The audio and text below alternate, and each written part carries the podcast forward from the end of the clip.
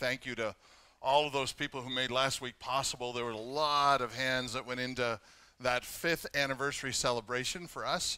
And I'm really grateful for all of you that participated. If you have kids that you'd like to send out to our youth program, that's over there today, so you don't get stuck in the hallway with a bunch of strangers. So you can send them right over there to the kitchen, and my wife will take them out that way this morning as she teaches them this morning.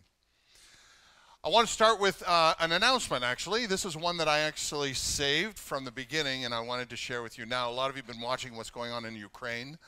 And there are a lot of opportunities to of organizations that are asking you to participate so that you can help the refugees and those that are in need and those that are getting just bombarded by ridiculous behavior of tyrants. If you would like to do that, you're more than welcome to do that, but we always like to give you an option for an organization where we know your money will end up where it's supposed to go. And so I want to do that for you again this morning.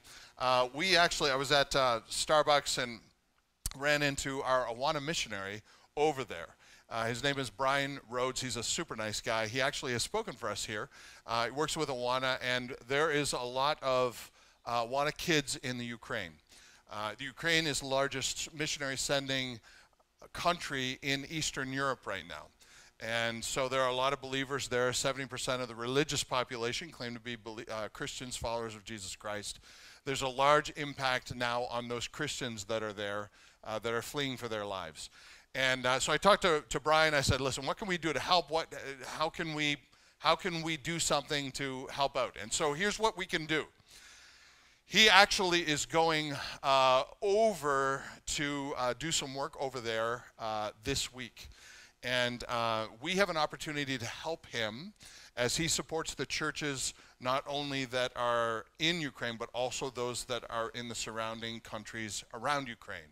And so he has a big task ahead of him this week. And I asked him what we could do, and he said, Craig, just pray, pray, pray, pray. And so I want to do that in a moment. I want to encourage you to do that through this week. We didn't have time to plan ahead for this, obviously, because this is a need that has arisen right now. And so if you would like to give, knowing that your money will go directly to those who need it most, this is an opportunity for you to do that. You can go online and you can give directly at vceast.org. There's a Give to Ukraine button there, and it'll take you actually to an Awana website, and that's fine. Everything's good. You can give through that website knowing that these missionaries are going to support those, especially families with children. And so that's one way that we can participate, and you can know that your money is going to the right places. If you'd like more information on this, Brian actually did a podcast for us, and you can access that. I think it's going to be up either today or tomorrow. They're editing it now, but it should be up tomorrow at the latest. You can find this on vceast.org at our hub. Go to the media site. There's lots of ways that you can access it, but you'll be able to find the interview with our Awana missionary, Brian Rhodes. And he did a wonderful interview. I can't wait to be able to share it with you all and have the knowledge that you guys will be praying for him, those of you that are at home and those of you in the house this morning. All right? So again, if you are giving to an organization, that's fine. If you know of a good organization that you give to, we just want to make sure that we do due diligence, and every cent that you give will go directly to families if you want to give through our website this afternoon. All right? So let's pray for Ukraine before we dive into our message this morning. Father, it's very hard for us to identify with the fact that we have brothers and sisters, people that we've never met before, people that know you and people that don't know you, that are going through such atrocity this morning, such fear, real stuff, real time. Fathers who have said goodbye to their families all the way up to 60 years old, enlisted in the army, and mothers and children running for their lives to bordering countries, all because one man is clearly doing things to satisfy himself and his own ego. And so, Father, I pray that you would give peace and comfort and help to those that are going through this even this morning. I pray, Father, as we send this gift over, I pray that you would be able to use it to directly bless those families, give them food, water, help, medicine, whatever that they need, medical attention. And Father, I pray that the love of Jesus would be shown through the giving of your church here this morning. I pray that whatever we take would be only multiplied by your people around the world, and that, Father, through the church, your love can be seen even in the middle of terrible evil and tragedy. We ask you to preserve life, bring an end to this conflict, to bring justice where there is injustice, and to protect the widows and the orphans. And may we take the lead as your church in showing the world how to do it right. So use us, Father, and may your will be done in the lives of those, and more than anything else, in the middle of the darkness, may your light shine very, very brightly. I pray in Jesus' name, amen. I want to give you opportunity to do this actually this Sunday and next Sunday. I'm going to encourage you to really make sure, we're going to make the announcement both of these Sundays, but what their needs are immediate. And so I want to encourage you to take advantage of that today if you can, and no later than next week. All right. Have you ever read a story or watched a movie more than once, and every time you watch it, maybe even the second or third time, you're going, I never noticed that before. And, you read the book before, and you're going, oh, I never saw that before. And you saw it, but it just didn't click, right? Or a movie, you know, like me watching The Matrix. Every time I watch it, I'm going, oh, I didn't see that before. It's always something I haven't seen before. I've seen that 100 times. Every time I read the story of Jesus turning water to wine, I zip through it, and every time I go through it, I see something new, but there's just not a lot there. It doesn't seem like from a first reading. And so when we got together and we were going through in John 2, we're hitting the first miracle of Jesus, how Jesus makes followers. And we get to this first miracle of Jesus Christ. We really dug in. And I got to tell you, I have been impacted by this miracle perhaps more than most other miracles that Jesus did. And I get to share that with you today. So I'm hoping through my communication of what happened this week in our sermon prep with the other churches that I get together with, that you will be impacted as well. The miracle of turning water to wine at the wedding in Cana. You ready? All right. It's in John chapter 2, starts at verse 1. Here's how it goes. The third day there was a wedding at Cana in Galilee, and the mother of Jesus was there. The mother of Jesus is named what? Mary. Okay, we're on the same page. Jesus was also invited to the wedding with his disciples. When the wine ran out, the mother of Jesus said to him, they have no wine. Pretty straightforward, right? Pretty basic situation. One of these passages that I'm thinking to myself, okay, factoid, factoid, factoid. What's the big deal? They run out of wine. Now, to understand this, we need to dig in just a little bit further. Why is this the first miracle that Jesus did? Like you'd think right out of the gate. I mean, people have been, they haven't heard from God for 400 years. Between the Old Testament and New Testament, 400 years, bupkis, nothing. There's no prophets. There's no, you got the rise of the Pharisees. The Romans appear out of nowhere. And all of a sudden, we're into the New Testament. Hi, Anelda. Hi, Ray. I see ya. Good to see you. All right, sorry. I got distracted there for a second. Where was I? Oh, middle period. Old Testament to the New Testament, there's just not a lot of action. You got Anthony and Cleopatra in there. You remember those guys, right? You've got the rise of the Maccabean Revolution. You may not know that. I don't know. There's a lot of drama that goes on. Greece is down. Rome is up. All of that happens. But as far as prophets, as far as men of God, there's nothing. All of a sudden, Jesus, who is prophesied, the last verse of the Old Testament, Malachi, says, Elijah will come and tell you the Messiah is about to come. Picture of Elijah was John the Baptist. We already talked about it. And then all of a sudden, Jesus shows up. And you think to yourself, the Messiah is here. What's the first miracle going to be? Wouldn't you think that? Like, let's raise somebody from the dead. Let's go in with a bang. Like, you want to put your best foot forward. No. We got water to wine. Doesn't that seem like kind of a letdown for you? Now you're sitting there and you're thinking to yourself, Craig, I'd walk off that stage because lightning bolts are coming your way, right? It's not a letdown for Jesus to make water into wine. But for me, I'm kind of like, and not everybody saw it. Only the few people who were in the room saw what happened. Everybody's drinking the wine, but not everybody even knew a miracle happened. Why is that the case? Why all this incognito action? What is so significant about a wedding lacking wine? I mean, you've thrown parties at your house, right? So you run out of ice, right? So go buy some more ice, but you're not like, oh boy, my reputation's on the line, I'm out of ice. Something is going on here that we don't understand. And I didn't really appreciate what was happening until this week. So let's approach it factually. Here's what we know. You ready? We know close family and friends are only invited to this wedding. We know that because Jesus was a part of this family somehow. He was either friends or he was related through Mary, and Jesus was allowed to invite his disciples. There are not 12 disciples yet. Jesus is only called maybe 4 at the most.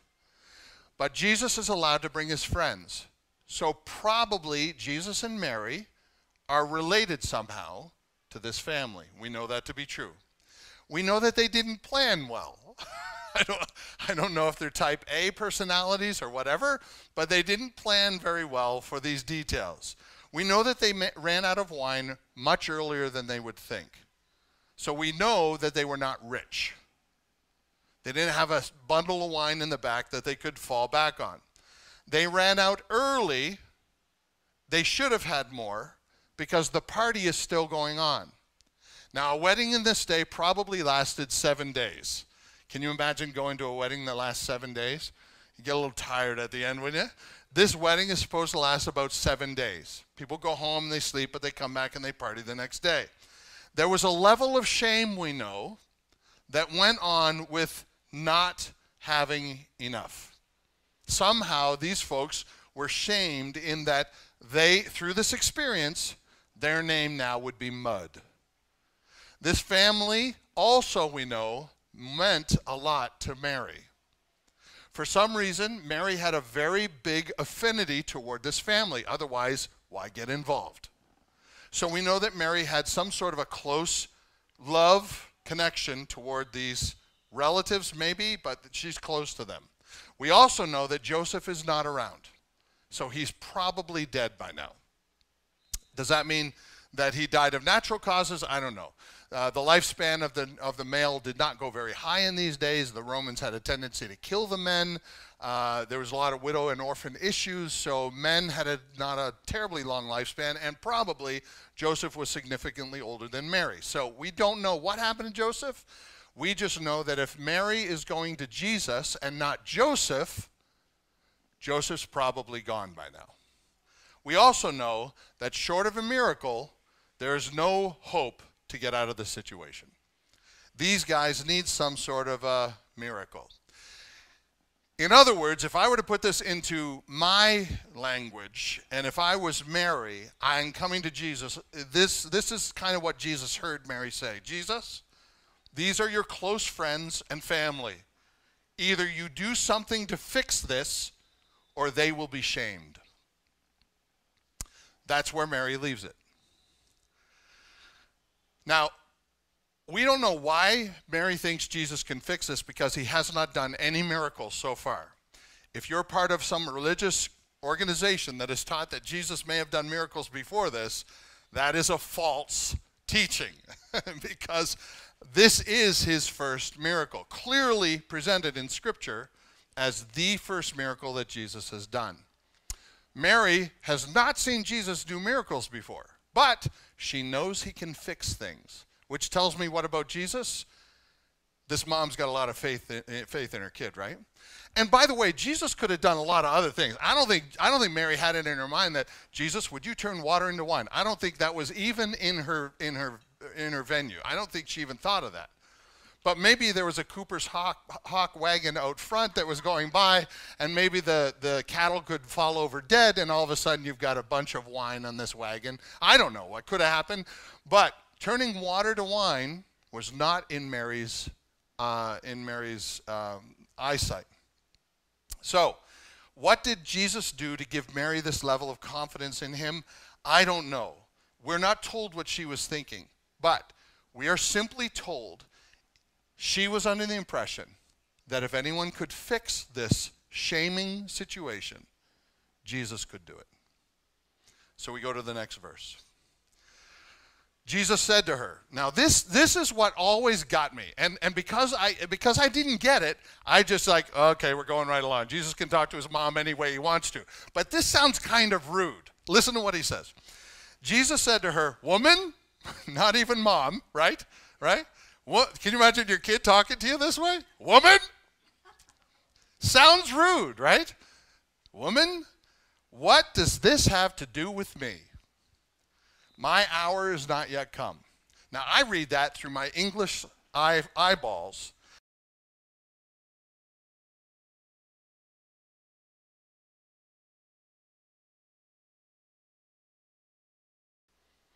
He's leaving his earthly mom to pursue his heavenly Father's plan to redeem the world, and as a mother, she will no longer have authority over what he does. I think Jesus is saying, Mom, do you understand the prophetic significance of what this miracle will mean? Do you understand with this miracle done today, it will begin the road to my death? Do you understand that our relationship will never be the same? Mom, do you understand? Are you ready for this?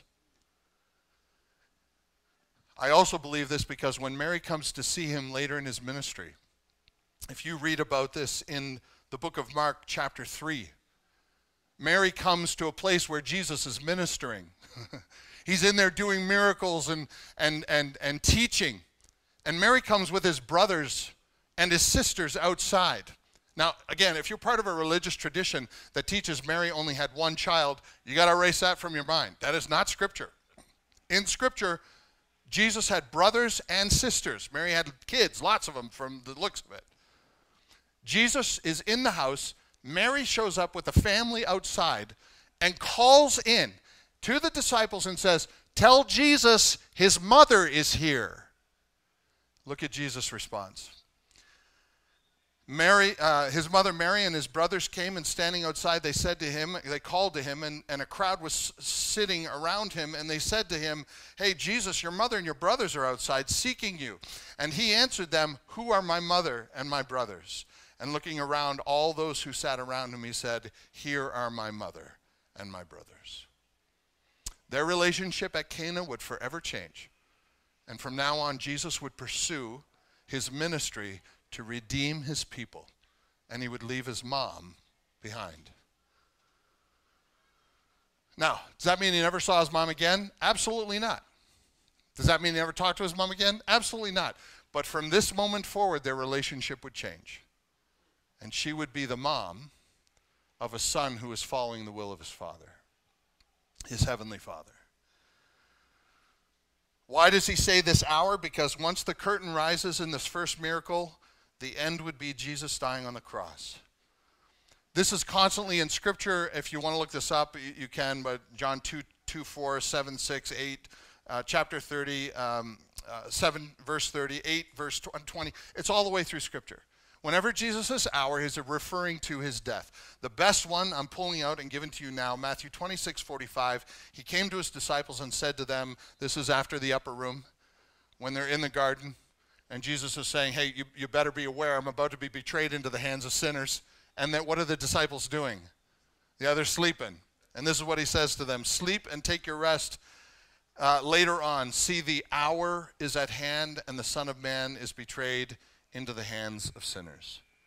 Jesus knows the lights are flickering. If he does this, the lights flicker, the curtain rises, and the play doesn't stop until it's over.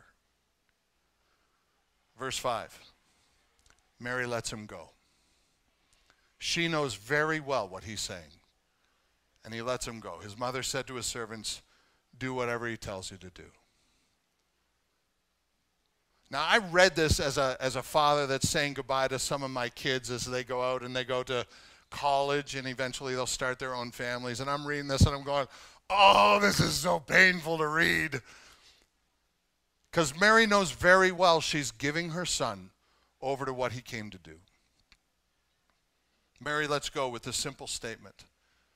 She doesn't know what he will do, but she knows that he will fix whatever problems there are for folks. So he says, just do what he tells you to do. Last week we talked about, or 2 weeks ago, we talked about making disciples. Come and see. Jesus is calling his disciples. He's not telling them, take up your cross and follow me. Not yet. Not for another 14 months. He doesn't give any of that kind of language. At the very front end of his ministry, he says, just come and see. Check it out. Watch what I do. Walk with me. Follow me. Check things out.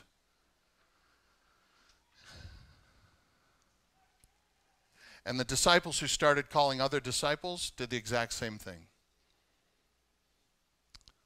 Peter gets called, Nathan goes to get Philip. We have all of these people, and they're just saying, hey, come out, check this guy out. I can't help you, but I know someone who can. Making disciples, we said, is simply pointing others to Jesus Christ. Jesus was needed by the world, and Mary did the same thing. She's pointing others to Jesus. Do whatever he tells you to do. He's got all the answers for what ails you. Do what he tells you to do. She's pointing people to Jesus Christ. But there's another part of discipleship that is powerfully evident in what Mary does this moment at Cana. This week, she's sharing the experience of Jesus Christ. It's not just the come and see. It's come and experience Jesus Christ. She has experienced Jesus for 30 years. She knows what he's capable of. She's heard the prophecies. She knows he's the Messiah. She doesn't know when his time would come yet. But she's ready for the curtain to rise. And she has had powerful experiences with Jesus that now she's ready to share with the world. This is a unique aspect of discipleship. Letting people in the door so that they can see your relationship, your experiences with Jesus Christ. The challenge we sometimes have is that Jesus would change the world, because we so often talk about how he changes us, and that's great because he does change us, but there comes a time for us to look at other people and say, listen, it's not enough that he's changed me. You got to understand he wants to change you too. I've had an experience with Jesus. Mary says, I've had experience with him for 30 years, and I'm ready to give him to the world now. And one aspect of discipleship is the same for us. We have our experiences with Jesus Christ. We need to share those with those around us. Sometimes as tough as it is to share, as transparently vulnerable as we need to be. This is why loving God is the first and greatest commandment. Because until you learn to love God like you should, you'll never be able to share him with the people around you. Loving God is most important, but the second commandment is loving others like yourself. What does that mean? Sharing Jesus Christ with others around you. Giving them the experiences with him that you have had. Inviting others into your experience so that they can begin their experience with him. So Jesus gets busy doing the first miracle. Verse 6, here we go. Now there were 6 stone water jars there for the Jewish rites of purification. Jewish rites of purification were washing your hands, your feet. This was normal at every party. Water jars that would be full so that you could wash yourself off. Each holding 20 or 30 gallons. Verse 7, Jesus said to the servants, fill the jars with water. They were emptied out. Fill them with water again. They filled them up to the brim, almost overflowing. And he said to them, now draw some out and take it to the master of the feast. So they took it. Can you imagine how weird this was for them? The master of the feast is expecting wine. He says, fill these up with water and then draw some of the water out and take it to the master of the feast. Now, the master of the feast was the MC. He was the master of ceremonies, right? He was the one that tasted stuff and told everybody, this is good, you got to try this dip, right? That's the guy. So he's going, try the wine, it's wonderful, it's excellent. He's wanting to make sure the party keeps flowing. So they say to him, now Jesus said to his servants, fill it with water, take some of the water to the MC, tell him it's wine, and let him drink it. He tastes the wine, and he's flabbergasted. And here's what he says, verse 10.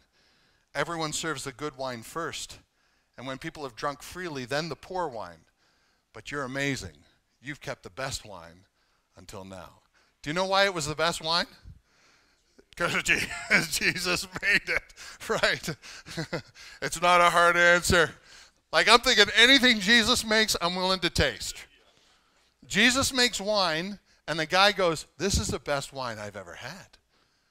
And the rest of us go, uh-huh.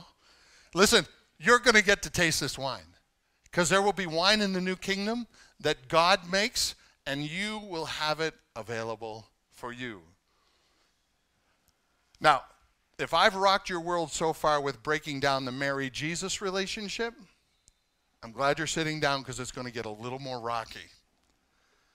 Why does Jesus turn water to wine? Why this miracle? I mean, isn't wine bad? Wine can be used in a bad way, just like everything that God has made can be used in bad ways. But wine in Scripture represents the joy of the new kingdom.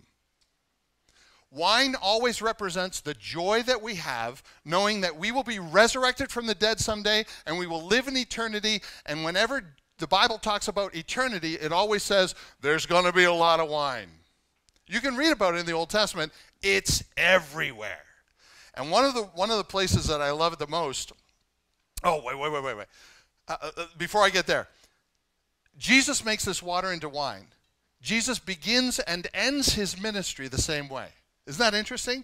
He has wine when he begins his ministry, and when he ends his ministry, he's with the disciples in the upper room. You remember this? And what are they drinking? Wine. And what does he say about the wine? This is a new covenant in my blood. Do this as often as you drink it in remembrance of me, for I will not drink of this fruit of the vine again with you until I drink it new with you in my Father's kingdom. Drinking wine with Jesus is touchstone points of the joy we have in our relationship with him. So it's no wonder he begins his ministry by making wine. Isn't that interesting? I don't know. You may not think that's interesting. I'm just going, that's pretty cool. This is really Jesus saying, we're starting the kingdom stuff now. We're starting kingdom living. Like, everyone sat under their own fig tree, and this is the same kind of deal.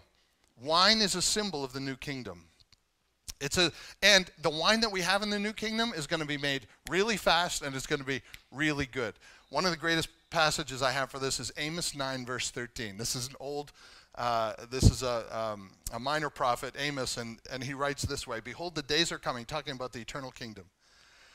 "The days are coming, declares the Lord, when the plowman shall overtake the reaper, and the treader of grapes with him who sows the seed.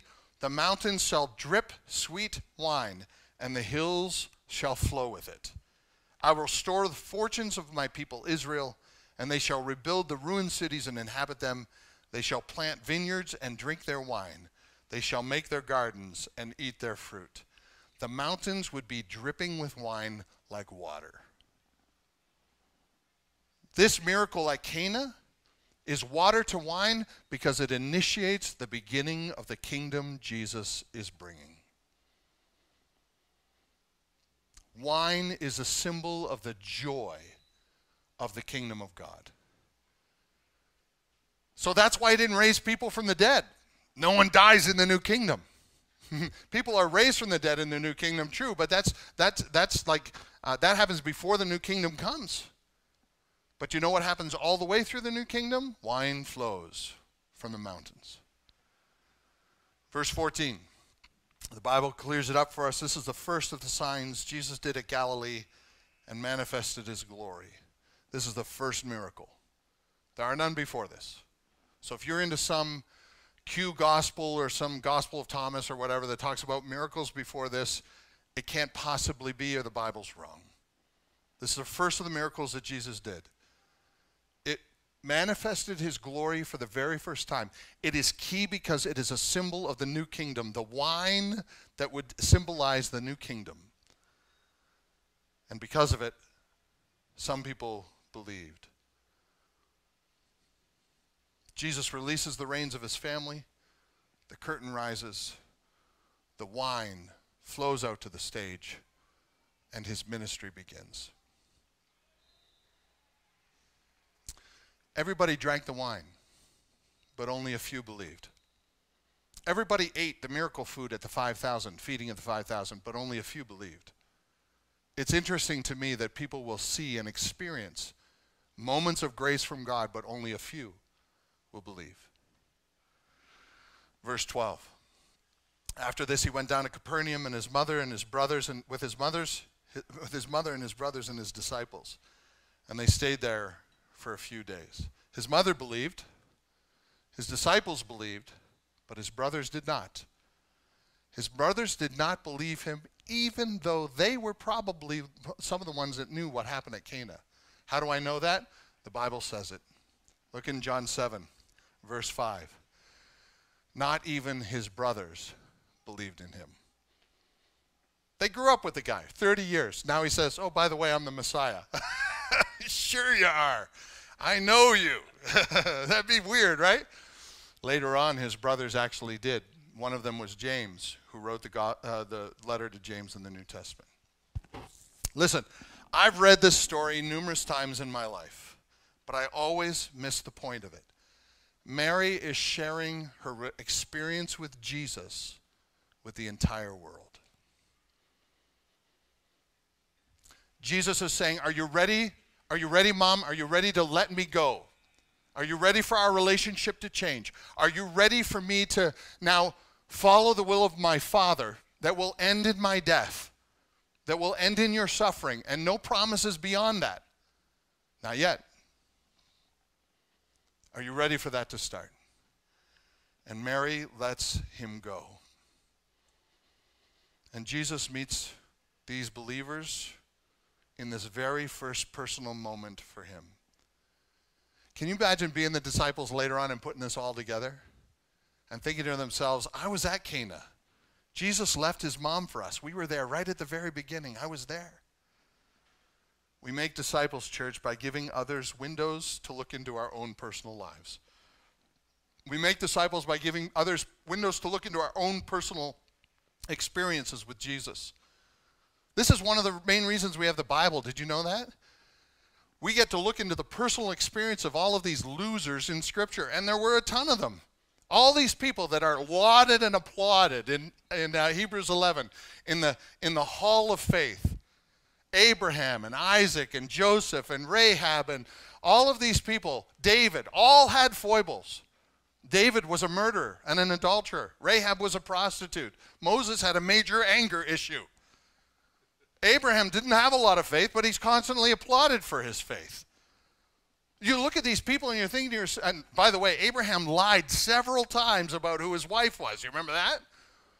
You have all of these stories in Scripture, and the Bible tells us of all of these people. But the reason we have them in Scripture is because God is trying to communicate something to us. You don't have to be Jesus or Mary to share your experiences with him with others. Because there's a lot of people in the Bible that weren't exactly Mary's or Joseph's or Jesus's. But they shared their experiences with others, and that's what drew them to become followers of Jesus Christ. We are to sit back and wonder over God's glory being displayed in broken lives. And this is how we make followers of Jesus as well. Invite them into your life. Share your experience. You don't have to be a theologian, and you don't have to be perfect. Apparently not. You can even be a Peter and change the world. So here's some so whats. Hiding your past failure strips God of his glory.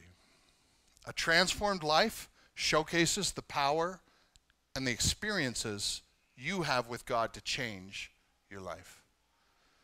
Give people a window. Don't be ashamed. Allow other people to see what Jesus is doing in you. Share your faith in Jesus Christ. Share your confidence.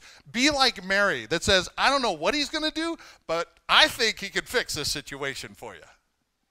Be that kind of a sharer. Your testimony is evidence of God's power and his glory in you. Mary had confidence in Jesus. She'd not seen one miracle, but she pointed others to Jesus and said, I don't know what he can do, but he can fix stuff. And he can fix this. And that's how we call other people to be followers of Jesus Christ. You got major issues? I feel for you. They're not my issues, but I feel for you. I can't fix them, but I know somebody who can. He's done it for me, and he can do it for you. This is how we make disciples. We show our confidence in Jesus Christ. Everyone needs to have a personal experience of Jesus' power. This is everything Paul the Apostle wrote about. Paul the Apostle was a murderer. He killed the first Christian, the first follower of Jesus Christ, the first martyr for Christianity. Paul killed him, or he was there doing the deed. This is what he says about himself after he gives his life to Jesus Christ in 1 Timothy 1:12. Paul says, I thank him who has given me strength, Jesus Christ our Lord, because he has judged me faithful, appointing me to his service, though formerly, listen to this. How transparent is this? Though formerly, Paul says, I was a what, church? I was a blasphemer, persecutor, and insolent opponent. That's who I was. Look into the window of my experience with Jesus. Understand, I'm not perfect. But I received mercy because I acted ignorantly and in unbelief. And the grace of our Lord Jesus Christ overflowed me with the faith and love that are in Jesus Christ. The saying is trustworthy and deserving of full acceptance. Jesus Christ came into the world to save who, church? Sinners, not perfect people. People with broken lives, people with broken pasts. Jesus came into the world to save sinners. And then he says, of whom I stand out the most. I am foremost. This is what it means to understand when we share Christ with others, it doesn't matter how broken we are, how little we know. If we know Jesus can fix things, that he can change things, and that he can make us and is making us more into his image, we need to share that with others. Because Jesus isn't just about me and him. In fact, when we pick songs to sing in the church, we push out most of the ones that talk about me and him. Because it's not me and him, it's us and him. No one comes to the garden alone. We come to the garden together. Number two, people are drawn to the sign, but the sign is never the point.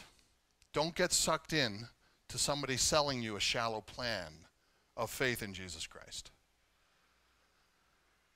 We went to Florida, and there was a huge sign when we got to Florida. Several years ago, we were able to take a trip, all of us together, and we pulled over at the sign. And I said, everybody out. So we all got out. We drove the whole way to Florida. I was just thankful we crossed the border. We all got out. We all stood by the sign. We took tons of pictures by the sign. We're in Florida. We're in Florida. Posted on Facebook. We're in Florida. Then we got in the van. No, then we put the tent out. We stayed by the sign because the sign was cool. We had our moment by the sign, by the side of the road. We ate hot dogs, cooked on an open grill, spent a week there just at the sign, packed it up, and came home, right? No, that's the stupidest thing you've ever heard, right?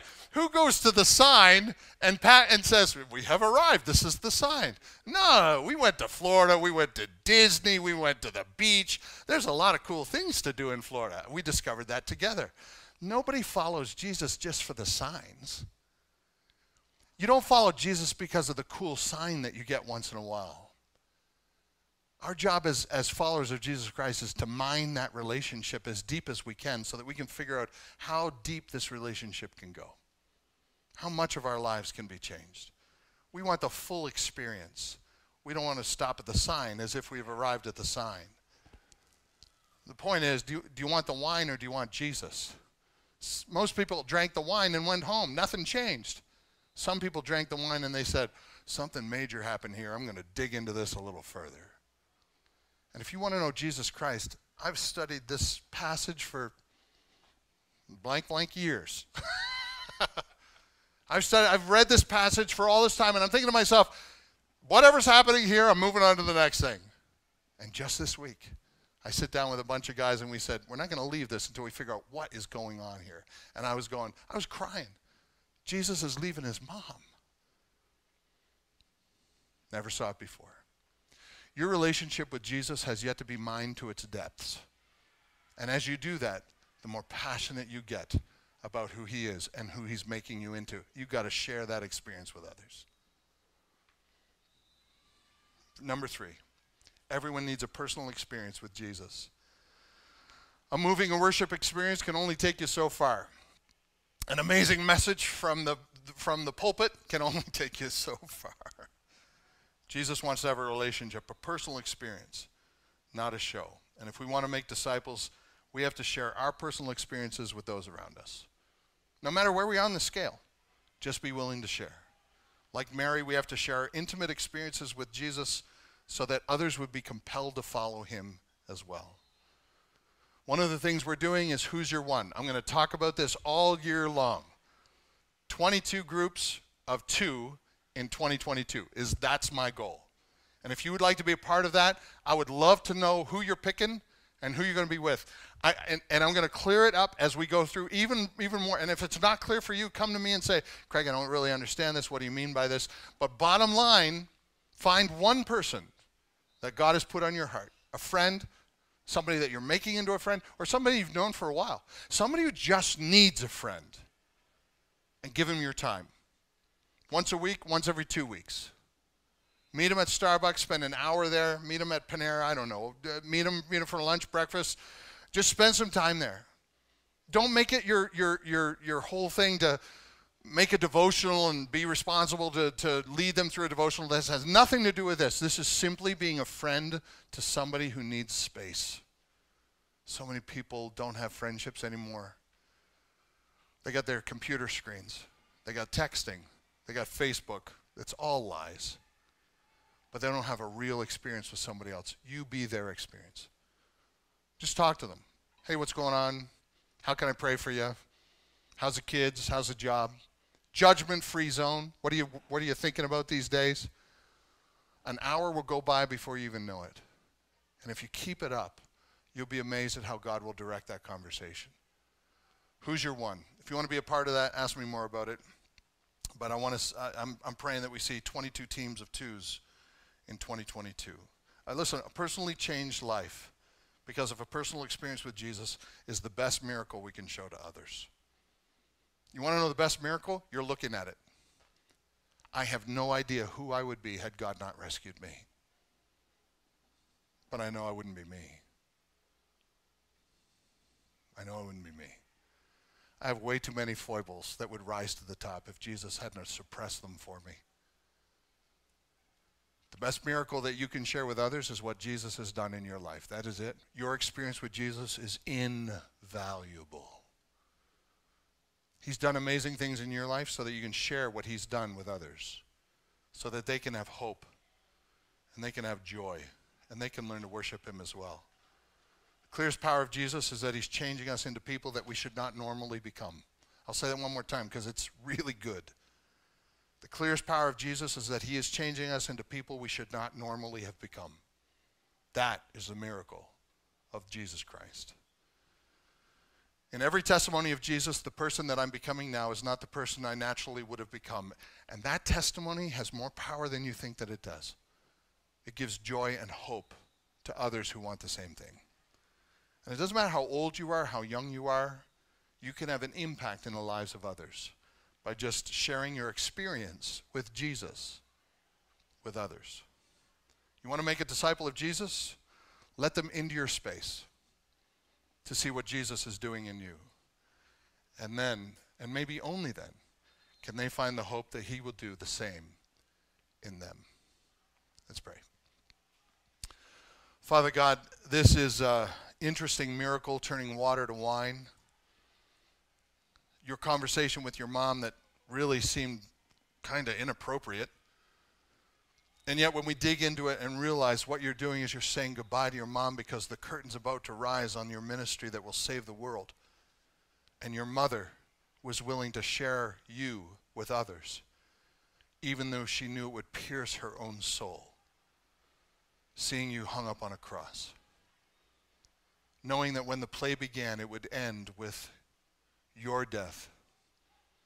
Not understanding your resurrection would occur 3 days later. but understanding that that's what was needed for the plan of salvation to be initiated.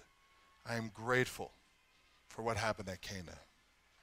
And I pray, Father, that we would glean some truth this morning and be willing to share our relationship with you, our experience with you, with others, like your mother did with you. Regardless of how awkward we might feel, how vulnerable we might become, regardless even if we lose a friendship because of it.